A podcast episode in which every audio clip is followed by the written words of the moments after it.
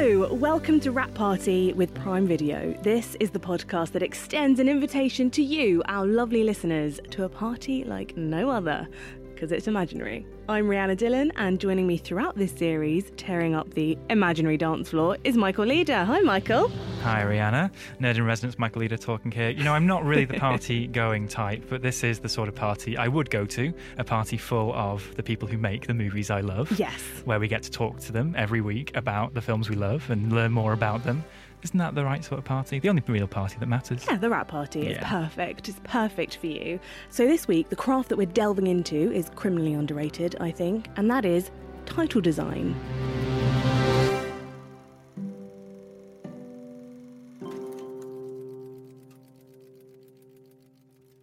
Michael, you are the font of all knowledge when it comes to film crafts. I'm, I'm so sorry. Tell us a little bit more about the world of title design and why it's so important. Well, you said that it was a criminally underrated craft, right? And I completely agree.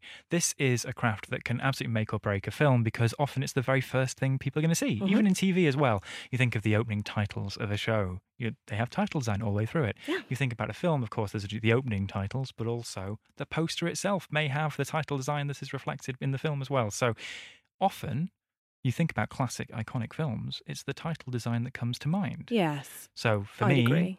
Back to the Future, Indiana Jones, James Bond 007, the design of the of the gun barrel logo. Nice. What films come to mind for you? Star Wars with that yellow outline uh, with a black background. Jurassic Park with the sort of red stripes going through. And I think that's from the book as well. So that's quite a nice, you Yeah, know, that kind of carries that through to the film. Also, Frozen, Ah. like the title of Frozen, I Mhm. think has become more and more used like every day, but it's very impactful, immediate. You see that font and you know exactly what film it is, whether or not it says Frozen which I, you know that's the point right? Like when you can make when you can own a font and Mhm, mhm. that becomes your film. Like no other film will ever be able to use it without it referencing that film. Is that like Papyrus with Avatar? Maybe. exactly. Exactly. That's exactly what it is. And then it becomes like a joke in itself. Hmm i love that. I love how it just becomes embedded in like nerd culture And we're talking here about big, bold, brash design here, which is becoming defining in its own right. Often there are much more subtle, much more simple design choices that can linger in the mind. One film that comes to mind for me with this is The Shining, where you have that neon blue at the beginning. Uh-huh. It's different from the very terrifying yellow poster. Yes. But in the film, it's much more simple. And also, this is where you get into very important decisions, but more subtle decisions like what font to use for maximum impact. Mhm. And that's one where Kubrick goes with Helvetica. right it's very simple Yeah. and also i suppose it lends itself to you can watch the tiny little car meandering through the hills while the titles are doing that slow crawl Mhm. as well it doesn't detract from like that dread soaked opening Yeah, and we're getting down the rabbit hole of design discourse here once we start mentioning fonts by name. Another man who loves a good font is Wes Anderson, of course. The Futura bold font that pops up all the way through his Yes. films. In fact, there's a link there, isn't there? Kubrick uses that in Eyes Wide Shut. Wes Anderson picks up the mantle, uses that in Fantastic Mr. Fox and Beyond. I don't know, is that the only connection between Eyes Wide Shut and Fantastic Mr. Fox that Oh, let's you're going to hear so. made on the podcast? Let's hope so. See, that's why you're here. Like, I would never have made that connection. But something that I do really love with title design and opening sequences is that, you know, some people, you might think it's almost like a prologue to a film, but actually, my favourite thing is when they mesh them together, directors and title designers, to make the titles feel like they're baked in together. Even in, and I think this was done more through financial issues than anything else, but in like Napoleon Dynamite, right. you see like the titles written out in ketchup or in mustard or in foodstuffs on a plate and like you see him going through his wallet at the beginning and it says starring you know and mm-hmm. with a little kind of Right, identity yes, yeah. card and i love all that kind of stuff as well. I think edgar wright is a great one for this. So in shaun of the dead hot fuzz the world's end all of his title designs has some link to the film. And especially like in shaun of the dead the titles at the beginning are literally on a conveyor belt in a supermarket. So they're part of the action, which I always find really exciting. Also, especially with Edgar Wright, who can forget the opening of Baby Driver? With the yes. music and the movement and the titles all working in harmony to create just one of the best opening sequences of all time. I would not disagree one jot, Rhianna, but already we're talking about so many different nerdy aspects Yeah. of the craft that is title design. I hope we've now painted a picture about what this craft entails. We're very lucky to have the perfect person to talk to to illuminate further, don't we? Teddy Blanks, Brooklyn based, the hippest titles designer in the world, if you ask me. He's too cool. He has worked on so many great independent features and TV series in the last 10, 15 years. Mhm. Really, the man we'd want to talk to if we want to talk about title design. Oh, 100%. Because he's worked with Ari Aster, Mhm. who, again, master of design in his movies, but like Midsommar, Hereditary. If you go back and look at those titles, there is some really interesting stuff in there. So that's something that I can't wait to delve into with Teddy. And the thing I hope that comes up in this conversation is Alex Ross Perry, a filmmaker he has had a long collaboration with across films like most recently Her Smell. Oh, This- yeah, with Elisabeth Moss. Exactly, this sort of 90s grungy fictional Mm-hmm. biopic where he was allowed to go completely wild with lots of 90s esque music, fonts, and designs. Really, I-, I can't wait to talk to Teddy Blanks. But also, he's done work with Greta Gerwig, and I know like Greta Gerwig is such a specific perfectionist. So it'll be really interesting to hear him talking about creating the look of Ladybird, like Mhm. literally the word Ladybird. In that, do you remember it's kind of in that almost church font? Exactly, what you call it? And then most recently, Little Women as well, Yeah. where the f- title design font of the film is the titles of the first edition of the book Little Women, as you see in the film at the It's end. just like a nerd's paradise, right? You must be so in your element about to talk to Teddy. Oh, exactly. And it's not just film, it's TV too. A TV series I really like is Uh-huh. Mozart in the Jungle, which is a series where the title design at the beginning of the episode changes from season to season, looking at New York through music. Oh, wow. It's going to be a really fun thing to talk about as well. It is, it's like a lot of responsibility, I think, those opening titles. Because sometimes if you're flicking through something and the titles don't grab you, you could easily move on to something else. So it does feel like a, a quite a big burden. So I am delighted that we're getting to talk to basically the guy who does it better than most. Here is Teddy Blanks.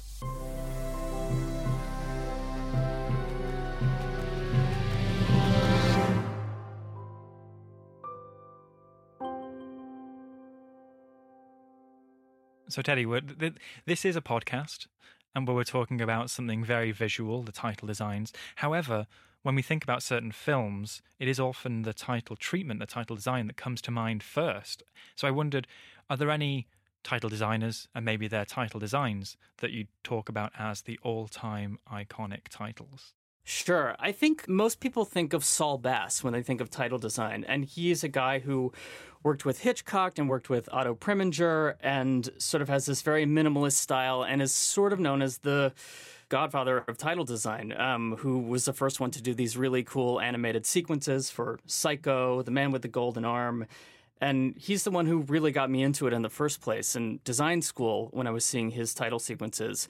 But, you know, I've been doing this for about 10 years, and I think through that process, I've realized I'm not the sort of artist who has a recognizable style. So I've been more attracted to title designers like Dan Perri, who has a very long career and who you can never really tell that he did the titles until you see his name in the credits. And, you know, he did the titles for a lot of Scorsese movies like Raging Bull, After Hours, which has this great kind of 80s font where the O is the hands of a clock. He did um, a lot of Coen Brothers movies like Raising Arizona, where the picture is inside of the type.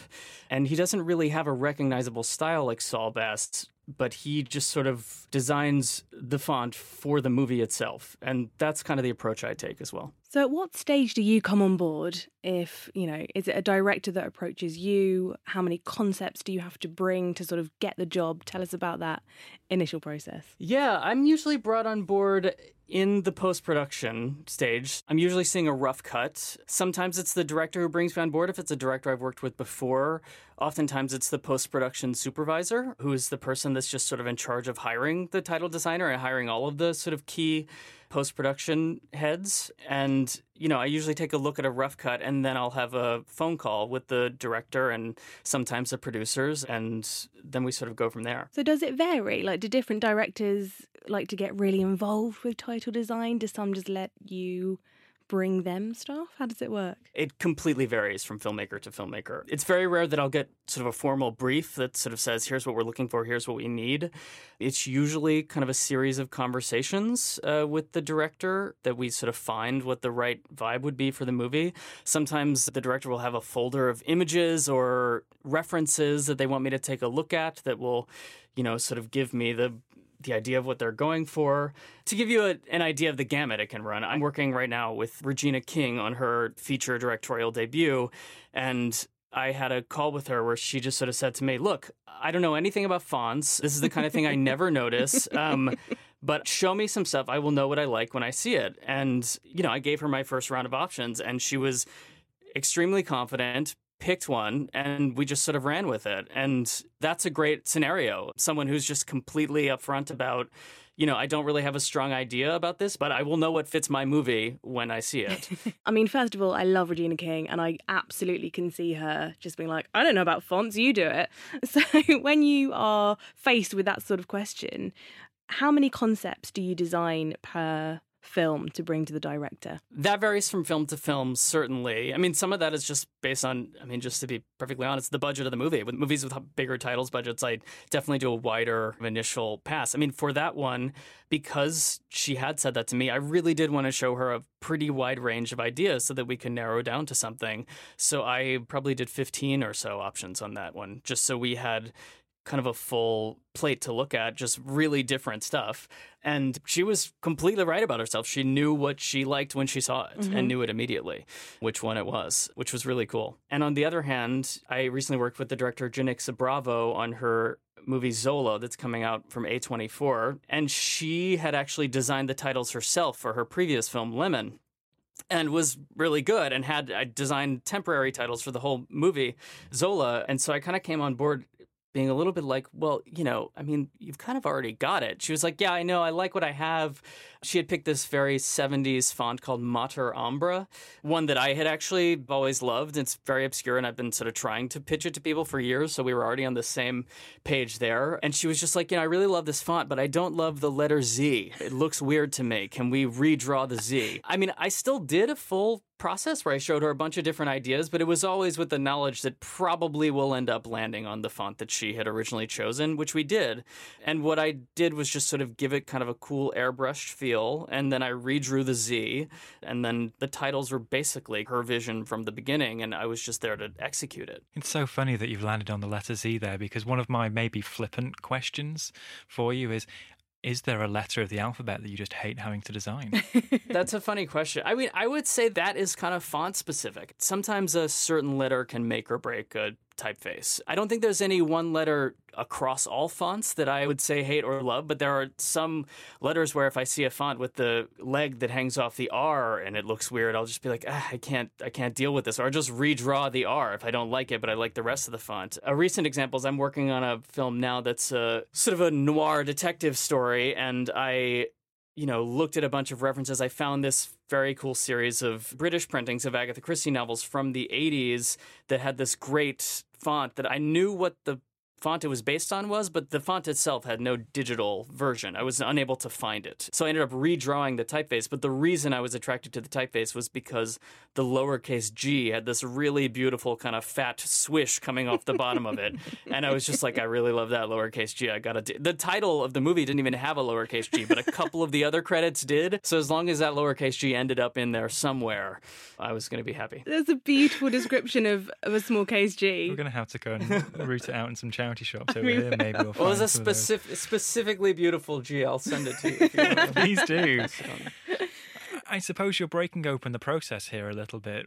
How much of it is just diving into the research, becoming a bit of a design magpie, and what sort of markers or teasing, are you kind of picking up on from the project uh, in terms of when you're trying to find this font? Yeah, I mean, a lot of it for me is the research because I feel like there's always sort of an easy answer to title design. And sometimes there are movies where I feel like, well, I could just give them this, this, and this, and those would look good and be appropriate and they would probably sign off on it. But I have to make the job not boring for me, which means sometimes I have to dig a little deeper. So I usually try to spend like a full day looking at any references that I can possibly think of that are even tangentially related to the subject matter. And sometimes that means looking at old book covers, sometimes it means looking through old type specimen books. Less often, but sometimes it means looking at old movie titles. To give you an example, I worked on a movie called The Old Man and the Gun, directed by David Lowery. And at the time I was hired to do the titles, it was already common knowledge that this was going to be Robert Redford's last starring role in a movie. And I felt like there was something we could do just to give a nod to that historically. And looking back at all the Redford movies, there are two other Redford movies with a similar title construction, by which I mean this one's called The Old Man and the Gun. There's Butch Cassidy and the Sundance Kid. Mm-hmm. And there's another lesser known sort of 70s movie called Little Fauss and Big Halsy. All of them have this and that. And Butch Cassidy and the Sundance Kid and Little Fauss and Big Halsy both use the same font called Hobo. It's this very almost silly looking 19th century typeface that got really popular in the 70s because it looks both kind of like old Western and 70s as, at the same time. And I just said to, you know, I did a bunch of options for him, but I, I kind of got on the phone with David and I said, look, I mean, we have a very rare opportunity here to like, just like tie a little bow in film history. There are two other Robert Redford movies with the same title construction. They use this font already. This is his last movie. We should just use this font. Like, if we don't, we're almost like committing a crime against film history. And he agreed, and so that's the font in the movie. I love that that is I mean Michael is in his element here as nerd in residence. That's one of the best, most detailed nerdy stories I've ever heard. It's amazing. so you talked there about paying essentially an homage to previous films. If you are asked to do something that is a specific genre that you will associate with a certain font or a certain style, do you try and go completely the opposite direction to try and mix it up a bit and how do you like put your own stamp on that while still making it obvious that it is that genre I mean, just thinking about fonts in terms of genre is actually a really good question because so much of what the titles do is just sort of try to capture a vibe and set the expectations for the audience as to what the film might be. I mean, sometimes you're trying to play against those expectations, but often signaling a genre is something that titles can do.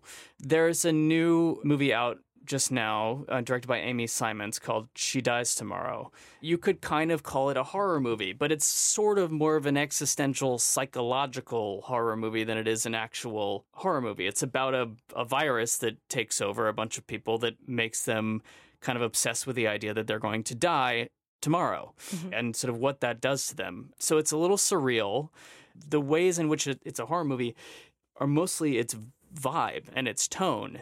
But the title that I designed for it and Amy's direction with the title was she wanted it to look very kind of conventional genre horror. Like it should kind of smack you in the face. It should look a little bit creepy and it should be kind of ominous. So you know, we really leaned into the genre of the title design there as if, you know, I was doing a title for a Saw movie or something in hopes of just sort of setting that expectation for the audience, even though the movie itself doesn't necessarily fulfill on all of the promise of that title design in an interesting mm-hmm. way. Yeah, I think that also applies, doesn't it? There's this balance between a film that may be crossing genres or maybe not fully within one genre, like I think of Hereditary and Midsommar as well, which they're two films where the title has become part of the marketing. It's part of the, one of the first things that people see and think about with the film. I think about Ladybird.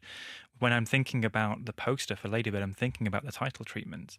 And that's quite a responsibility to put onto the title designer. And I wonder whether that changes the process, the job, the, I mean, the pressure on you.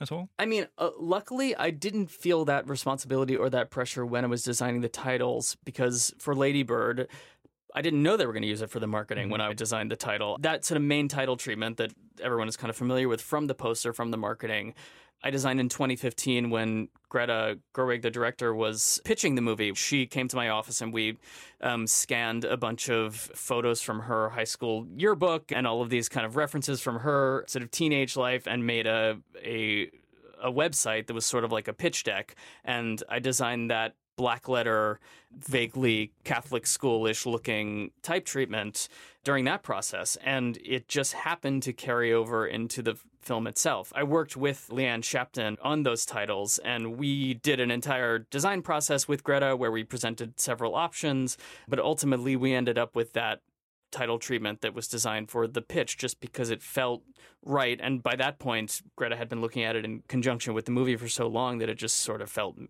married to it. Um, and the process there was that I would design the type on the computer and then Leanne would actually paint it um, by hand. And the hand painted alphabet that we developed for the film, just the people at a24 and the marketing company they hired to do the poster liked it a lot and just asked if they could use it. And we just gave them all the files and they ended up carrying it through. So that was just sort of a lucky thing. If I had known, you know, there was sort of the pressure of like finding the identity for the film that everyone was going to see on the poster and everything when I was doing the titles, uh, you know, I might not have landed on that solution. Can we talk about your relationship with Ari Aster? Because as Michael was just talking about, Hereditary and Midsommar are both already so iconic. I mean, I love those films so so much, and just kind Me of too. yeah, yeah. I mean, who couldn't? But just like revisiting them, there's something very tactile about them as well because, especially with Midsommar, you know, you have these moving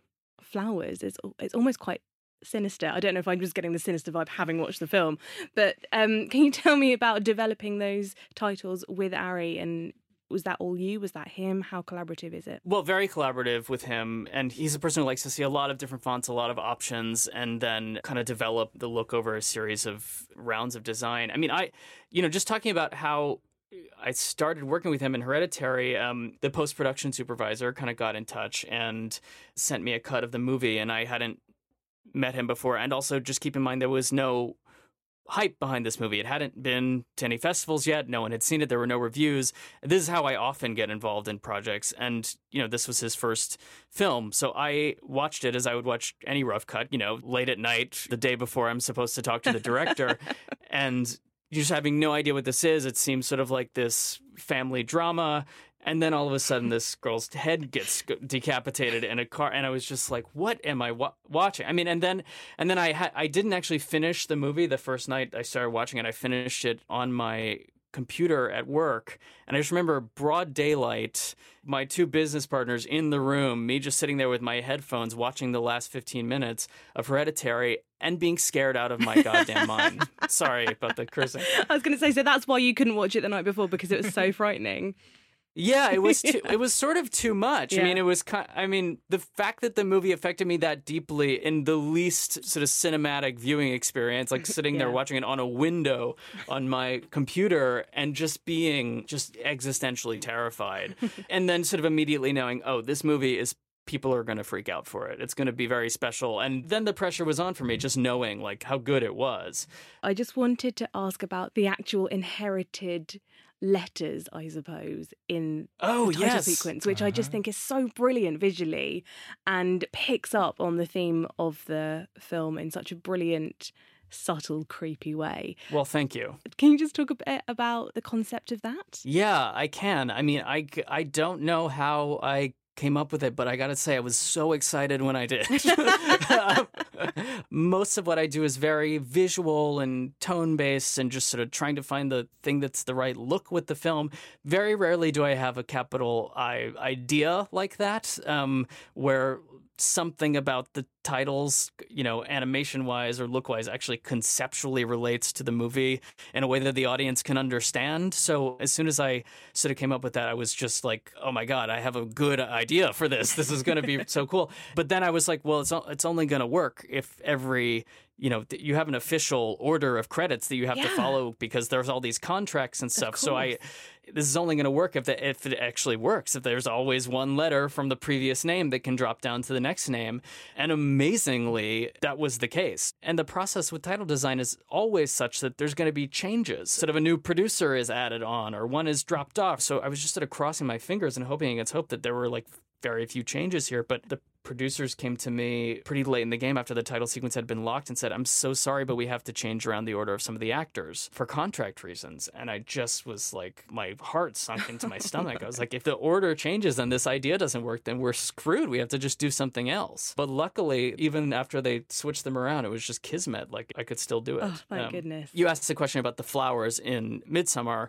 and that was actually a totally last minute thing. You know, he had chosen the font out of a bunch of options I had sent. I mean, there were some, you know, wackier, more fun type things that were, you know, sort of very specific to um, at the Metropolitan Museum of Art, there's a library, and you can go and um, it's a reference library, and you can go and look at you know books there. You can't actually check them out, but I looked at a bunch of like Swedish handcraft books oh, and wow. all you know all of this stuff, and they have a scanner there. And I did a pretty wide search for some weird type stuff we could do for that movie that would be appropriate and sort of match with the production design. We ended up with a pretty simple typeface and just in an effort to do something else with it, I just sort of had this nagging feeling in the back of my head as we were about to deliver the titles. Like, there's got to be some extra element here that can just make them special. And then I just thought about that last shot of Florence Pugh surrounded by flowers. Mm-hmm.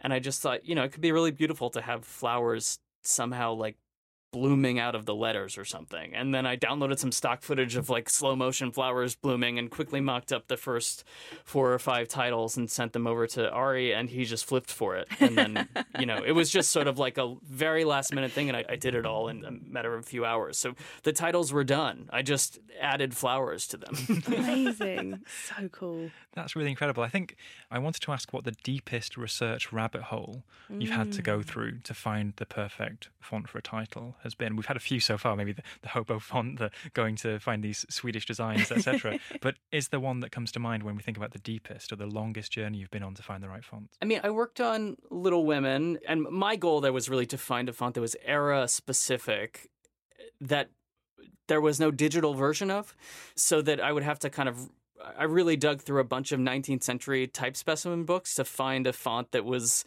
cool and unique, would have been around uh, during the time the movie took place, and also nobody had redrawn and made into a digital font. So I could just use the scan of the type specimen book and make the font myself out of it. That was a fairly deep rabbit hole. But I mean, when I think of like the rabbit holes I've gone down, probably the biggest one didn't involve finding a specific font but it was more about image licensing. Um, I did the titles for a show called Little America. It's an anthology series about immigrants coming to America, and the showrunners wanted to have a title sequence that sort of was really um, based in this kind of classic Americana look in a slightly ironic way. So I found the Library of Congress has all these incredible public domain resources, um, a lot of like super high res images you can download off their site. And I found this archive called the John Margolies Roadside America Archive. And it's just this one photographer who spent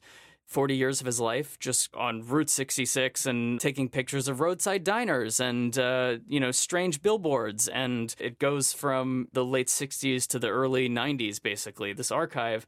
And he gave the entire archive to the Library of Congress and it's in the public domain. So supposedly, you know, you can use it for whatever you want. So I I made this entire title sequence where I found all of these signs and I sort of rearranged the letters on them to spell the names of the people that were involved in each episode of the show.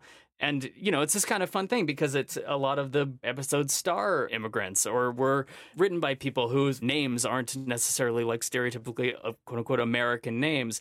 And seeing these juxtaposed on these classic Americana looking billboards was kind of a cool thing. So the title sequence was like totally done. And then the legal people got involved and here I'm thinking like this is public domain, so we're fine to use any of it. But then it turns out, you know, it was a big education for me. I learned anything that has a person's face in it, even if the photo itself has been public domain, you have to clear that person's face. So I had to erase all of the people that were in the photos. And then anything that can be construed as quote unquote artwork. So if there's a giant statue of a cowboy next to a barn or something, because we don't know the artist who created that cowboy, we can't use it in the sequence. So either I have to paint the cowboy out and put sky there, or I have to replace it. So the job ended up being me like creating this crazy spreadsheet, you know, telling the legal people exactly what I did to the photo to try to make it clearable and uh, when I think about rabbit holes I've gone down, that's the one that, that I think of as being the most rabbit holey. That's the exact kind of rabbit hole I like hearing about. but you, you bring up TV series now, or at least miniseries. Does the job fundamentally change when it's going to be a title sequence people watch over and over again, develop relationships with, and maybe even change over the season or in successive seasons? Thinking about, you know, Mozart in the Jungle, Everything Sucks, Russian Doll. I mean, of, of course, it's different in some way because the question you asked before about finding the kind of identity mm. for the film. I think that is more applicable with TV, where whatever the title treatment is, it does sort of have to feel like it can encompass the entire show. And which is hard, especially because when I'm getting involved, there may only be two or three episodes that I can actually watch to get the vibe of it. You know, with with Mozart in the Jungle, for instance, the two seasons I did do, the way I approached them was each opening title is its own kind of 15 second animated short, really, that works with just geometry and each sort of geometric shape and color represents a different sound and each episode is its own sort of slight remix of the theme song so those are never the same either. So i mean that's sort of one way to get over the sort of repetitiveness of watching a tv title over and over again is just to make it different every time. I would say with russian doll it's a little different because it's that's really just a title over picture and you know it comes on for four seconds and then it goes off. So you don't really have to worry about boring the audience in the same way It's um, very cool font, and though, Russian doll. Yeah, it's I, I do love that typeface, and it's weird because the way I went about that was just I, I looked at a lot of references in the same way. I mean, you think about like you know you can't actually use anything that's legitimately quote unquote r- Russian because the Russian language uses a Cyrillic alphabet. Uh, you can't do an English word in a Russian mm. alphabet. It's impossible. But this typeface I found is weirdly just this font that I. It's it's a another kind of 19th century typeface, not designed by a Russian or anything, but it does happen to show up on a ton of textbooks about Russia from the 70s and 80s. Just like it's it somehow got associated with it in some way. I just liked that it sort of felt vibe wise to fit with that word Russian doll really well, even though the font itself has nothing to do with Russia. Um, something that nor does the show really. That's true. something that I've been thinking about was how characters sometimes interact with titles, and examples that sprang to mind. There's a British TV show called Teachers, where like they go through like the days of the week, and every day of the week is written in a slightly different way, whether it's on a billboard or leaves on the street that someone then sweeps away, things like that. So, how creative can you get with titles?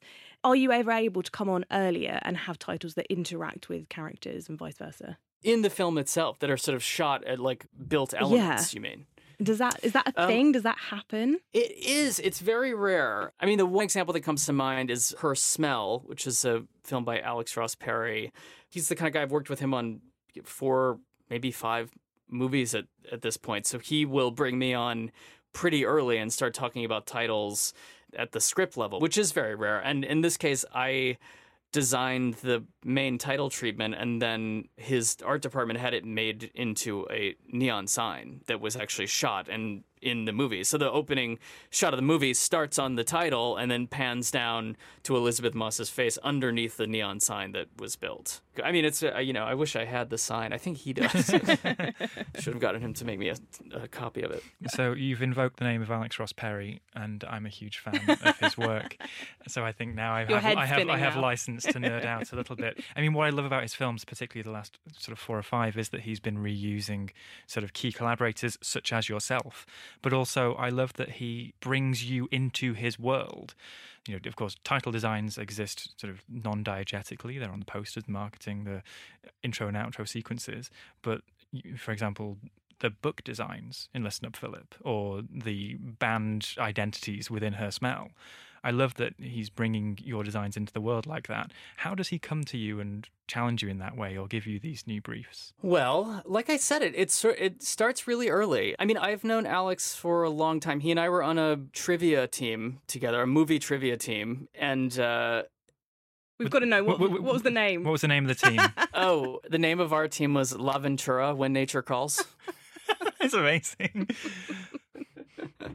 um, we're pretty stacked team. I was definitely the least uh, like had the least film knowledge of anyone on that team, but it was a it was a lot of fun. But at that time, you know, I had known Alex for a little while just through mutual friends, and you know, with Listen Up Philip, he and Jason Schwartzman had come up with a long list of book titles. And I guess to give some background, the movie is about authors. All of the characters in the movie have written books, basically. So these books appear throughout the movie, and specifically the you know, sort of Philip Roth avatar. His name is Ike Zimmerman.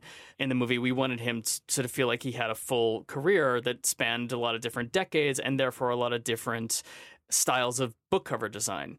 This stuff, frankly, for me is very easy because it's really just mimicry, which is the most fun thing to do. And it's the easiest way to kind of apply my craft when there's no real conceptual rigor that needs to be done. I just really wanted to make realistic looking Philip Roth book covers. So a lot of them are just almost total ripoffs of actual Philip Roth book covers or Martin Amis book covers, and then some of them are direct parodies of existing book covers. Um, so that was really fun to do because it's one skill I don't mind like bragging about having because I feel like it's it's pretty useless except in very specific moments like these, which are just like making something look exactly like a real old piece of design. So that was a really fun place to flex that muscle because it's not one that you know is appropriate usually. I mean, normally you want to come up with something new, but in this case I was just sort of trying to create a world that felt real. And the same thing went for her smell where I started a folder on my desktop and I just went through every female fronted rock band that made an album in the 80s and 90s and downloaded their entire discographies uh, album covers. And you know i picked the band logo for this one and the kind of photo treatment for this one and mashed them up. But that that is so cool, and I think it's a slightly different thing to Listen Up Philip, which is so clearly Philip Roth. Her smell is just this amalgamation of all the Riot Grrrl alt rock singer songwriters you can think of. A little bit of PJ Harvey there, Courtney Love here, but that's what I love about that film and the way it looks. That's true, but really the character, I mean, there are sort of one to one.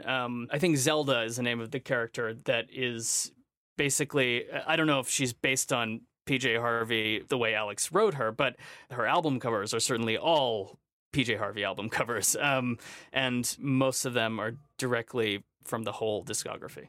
Yeah.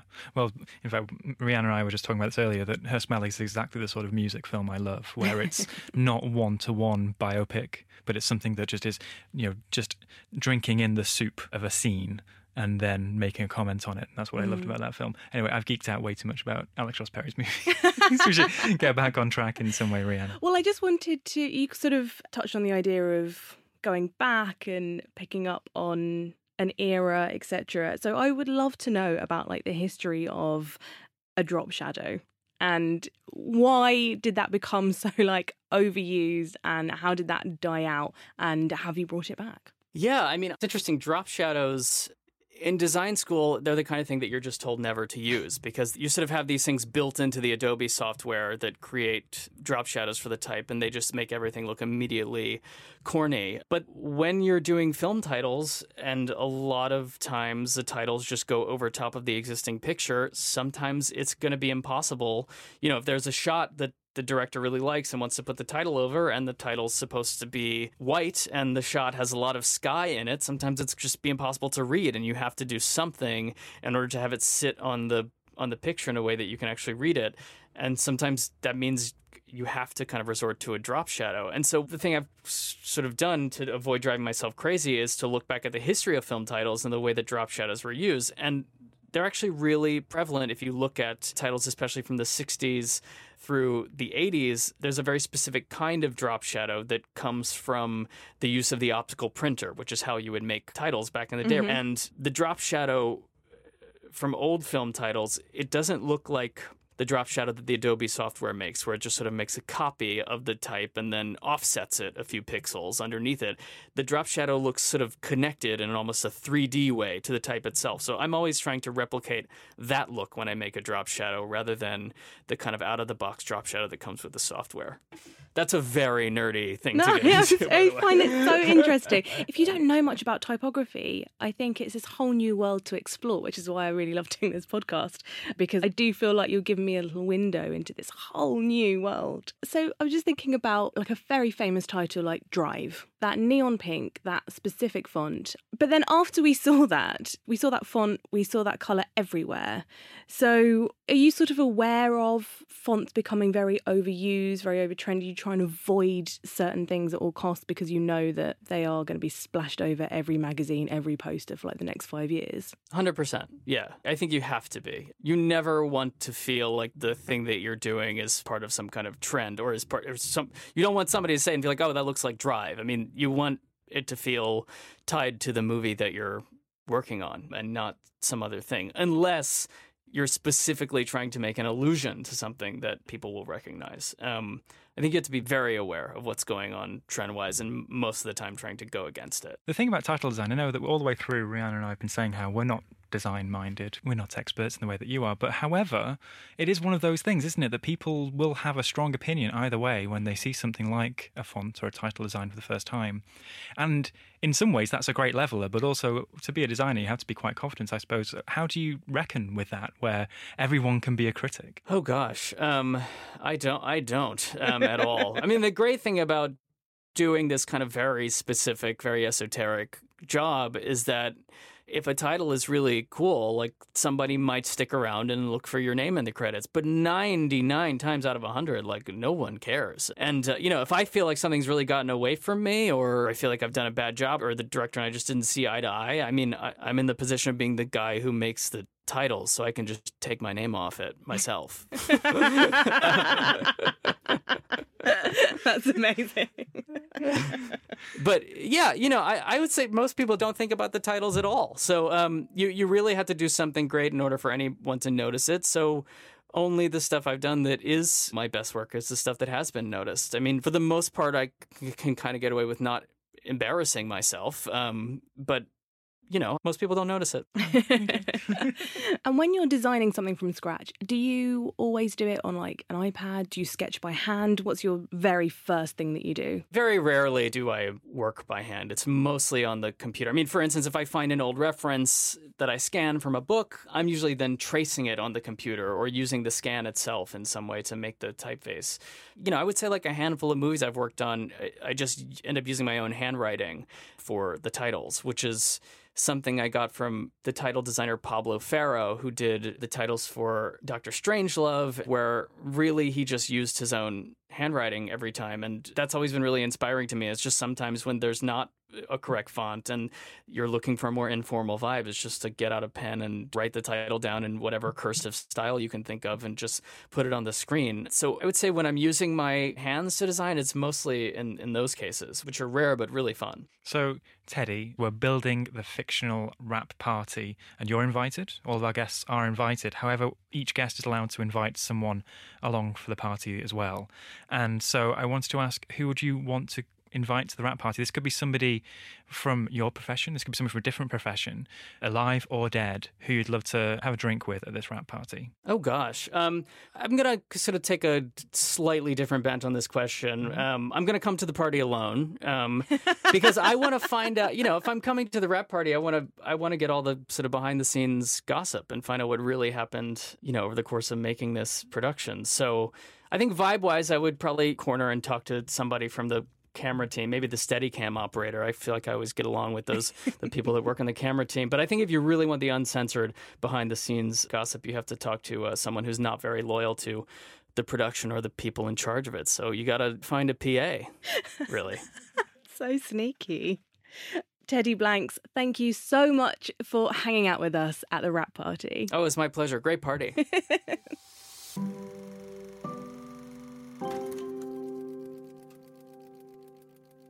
I'm obsessed with Teddy. What a great guest. He was amazing, wasn't he? And just bringing up all sorts of stuff I hadn't really realised about these title designs. I knew I loved talking about Hereditary, the way you put it about the actual font itself being like given from one generation to the next through the opening titles. Fascinating. Like honestly, it's like a proper deep dive into stuff that you would never think about just watching a film. I love the amount of detail that we get to go into with this podcast.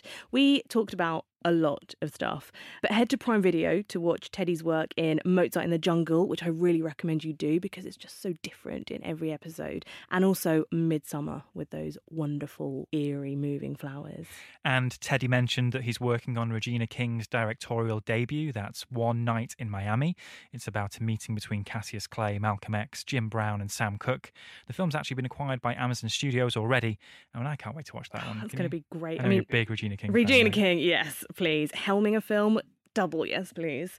If you head to the show notes of this episode, you can find links to loads of other works that we spoke about with Teddy, just like his work with your fave, Alex Ross Perry, including Her Smell, which I gather, Michael, you're a bit of a fan of. I could hear him talk about that, talk about 90s album covers for another couple of hours. We've also put in links to books by some of the authors that Teddy referenced uh, for when they were developing the fake book covers for Listen Up Philip.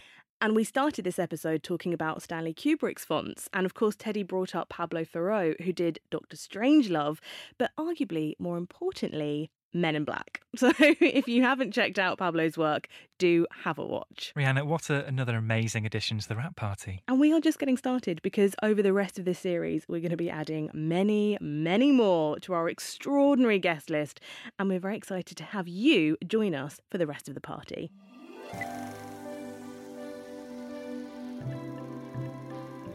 Wrap Party with Prime Video is a Little Dot Studios production for Prime Video. The show is hosted by Rhianna Dhillon and Michael Leader. It is produced by Annie Hughes, Jake Cunningham, and Harold McShiel, with additional research from Nicole Davis. Our original music is by Axel Kacoutié. We're edited by Content is Queen. And our artwork is by Sandra Boucher. If you've enjoyed the show, you can subscribe to us on Apple Podcasts, Spotify, and wherever else you get your podcasts. Thanks for listening. We'll see you at the party.